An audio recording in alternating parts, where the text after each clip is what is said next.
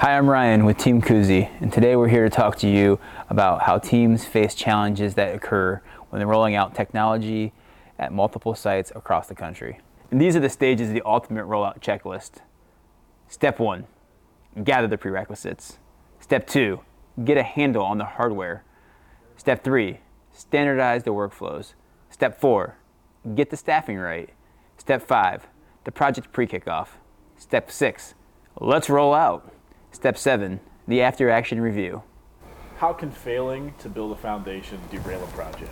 Uh, you know, failing to define goals uh, and whose role is, you know, what everyone's role is in helping reach those goals is, is key. It's just like anything in life. People need to know what the expectations are of them individually and how that affects the overall outcome. Uh, making sure that whether it's a project manager, a project coordinator, a field technician, or somebody at the at the retail or store level knows how they're going to help drive a project to the finish line is really key in making sure what the deliverables are from their from their perspective and from their role is really uh, you know something that's going to help uh, guarantee success. So making sure everyone knows you know what their role is and how their role impacts a project and if they don't execute their project, they should understand that as well. So really laying out a plan, whether it's a scope of work, and then going stage by stage through that scope of work and making sure everyone knows where they play into that scope of work. I think that's really important. And then creating a run book uh, that is, you know, defined and uh, edited throughout a uh, piloting phase is also really key. Uh, taking a scope of work and putting it next to a, uh, a run book and making sure that each person knows where they're where they're coming into play how they're supposed to deliver that and what the expectations of their partners and peers are, I think is really, really important. How can the wrong hardware hurt your project? I mean, the wrong hardware selection uh, could be crippling uh, financially, uh, functionally, operationally. Everything that you you know you're adding new hardware, you're updating hardware, you're refreshing hardware or technology to, to address a problem or address a challenge. Uh, COVID is a great example of that. People were, you know, modifying their drive-throughs at rapid pace to, you know, deal with more f- uh, throughput and flow there. If you didn't create a hardware, pick a hardware solution or pick a technology that helped, you know, service your individual needs, that's going to create more challenges and potentially create more bottlenecks. Uh, and you know take money out of your pockets. So you you know you implement technology and hardware to basically create more efficiencies and effectiveness and ultimately create a better work experience for your teammates and also create more enjoyable you know transactional experience for your consumers. So making sure you pick that hardware and understanding how a process works pitting hardware up um, against each other at a piloting and a field trial phase is, is, really important. And you know making sure that's the best in class for your individual solution. Um, it could be a point of sales that is in every other retail location or every QSR across the board. But you know those applications may not be what's best for you as a restaurateur or as a retailer. So you really need to evaluate that. Uh, taking best-in-class advice from uh, trusted partners is also key, and seeing what they see out there and, and making sure that it's just not another transactional uh, relationship. How can poor workflows throw a project off schedule? You know, defining people's roles and making sure they understand those roles is, is really key you talk about a workflow from you know the top level of an executive to down through the IT team to the construction team, making sure that everybody knows what the expectations are early on is, is key. Making sure that everyone knows what the ultimate goal is and what problem they're solving. I think that'll help get uh, people championing a new rollout project across you know all the different sites that it uh, is touching.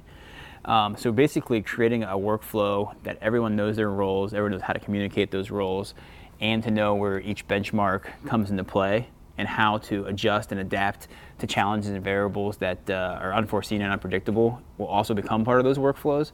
So creating an agile team internally, externally, and people working together, I think that is, is key. So that all comes down to communication. So you simplify that in a lot of ways where you have leads in each level of a, of a project. At a technical level, if you have a team of five going out to deploy a technology, you have one lead for that technology team that is the point of contact as they go upstream. And that person talks to a project coordinator who talks to a project manager.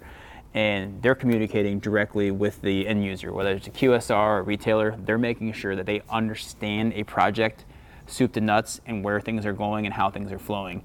Uh, you know, if a project gets behind, that could be detrimental to uh, operational dollars and, and getting live.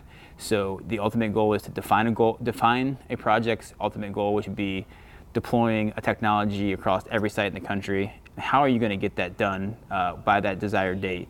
And what's the most efficient and effective way to do it? And communication is, is what it's all about. And making sure all the key players and everybody that has a, uh, a role or a key stakeholder in those projects understands their impact on that project. And it could be on an individual site, you know, during a piloting phase, but that's building a foundation and creating a workflow for the entire project that is replicable through an entire state, through an entire region, and across the country. Why is it important to hire the right people for the job?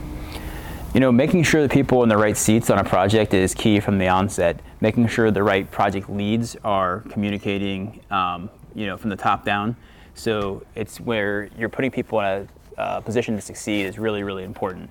We find that you know a project manager has a lot of control over these projects, but you know they have to have trust in the people they're working with and understand each person's you know strengths and weaknesses and making sure that you put people uh, in the right seat will help you propel projects forward so you know understanding internally and externally uh, what each person's role is and how that role would impact a project is, is really important i think that um, and understanding truly how a the, the two parties will work together, uh, internal parties, external parties, and creating that communication cadence that is consistent and replicable um, is, is something that it, it, goes a long way. And it seems really simple when you think, hey, I'll do this a couple of times um, and it'll be easy to implement. It's not always that case, but that muscle memory is really key. It's like anything in sports or uh, music or whatever your passions are.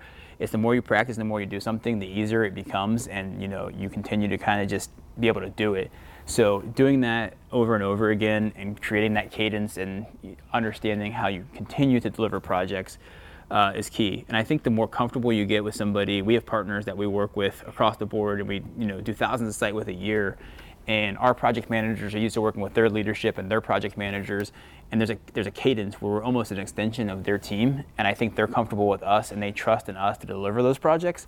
And the same thing is we know they're going to hold up their end of the bargain because it is a, is a joint effort by everybody involved.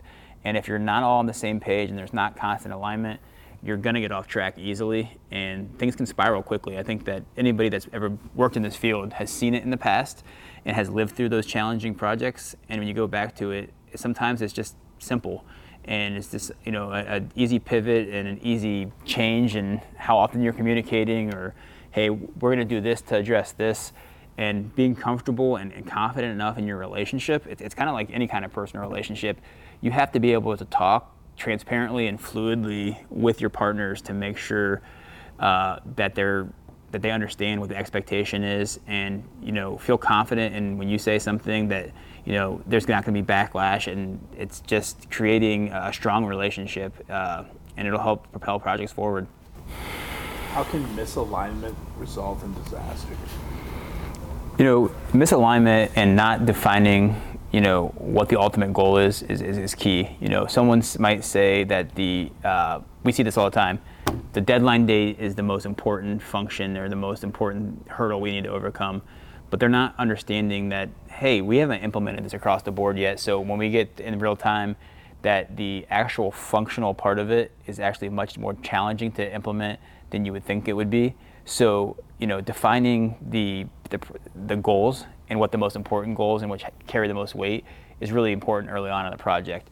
And is it a deliverable date? Is it the most, you know, the we, we always tell people the, the cheapest route is not always the best route. And just because someone's a low bidder, you're going to deal with, you know, other issues that come with uh, low pricing. And, you know, it's great to be um, able to pass on savings and be a great partner. And, and we pride ourselves on that. But we also want to make sure that those expectations are uh, defined early on and that they can understand that. Uh, we hate to, you know, change orders is a, is a dirty word here at CUSI. Um, and we know that our partners think that's a dirty word too because there's unforeseen cost and yeah, things happen. But you know, as you start to go through piloting phases and understand what a project is, you need to work to make sure that you guys are defining those goals and readjusting and, and re, you know, defining the, the benchmarks throughout a project to make sure that everyone has buy-in and all the stakeholders are uh, committed to you know delivering what the goal is, and it's communicated. Why is orchestrating every piece of the execution critical? You know, I think it's, it's just like in sports. You know, people script things out and make sure that. Uh, you know, I hate to use the football analogy, but a lot of teams script out their first 10 plays of a, of a project or a, you know, a, a football game. And you need to do that in a delivery for a project as well. And if you start to orchestrate things and you create a run book that is accurate and it defines every step along the way, it makes it really hard to get out of line. And it helps it to you know create consistency and replicable processes. And that's how you create that standardization that is so important to everybody.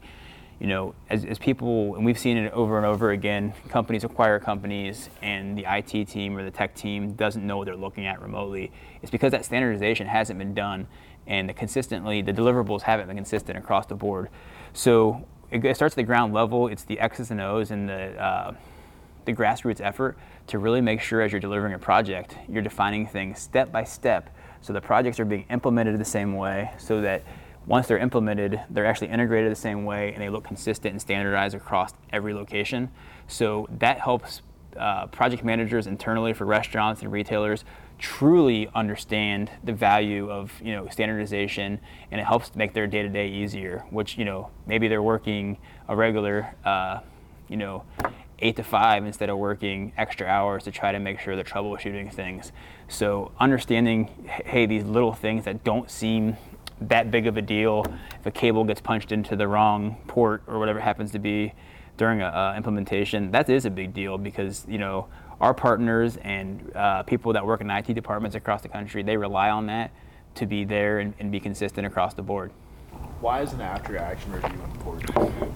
Uh, you know, it's always really good um, to, to review projects internally, externally, uh, collaboratively. Um, obviously, you know, we, we enjoy working with our partners and uh, we value their input because we consistently want to get better and, and strive for excellence. And you know, you're always going to learn things on every single project, uh, and overcoming obstacles uh, holistically and as, as a partnership is really key.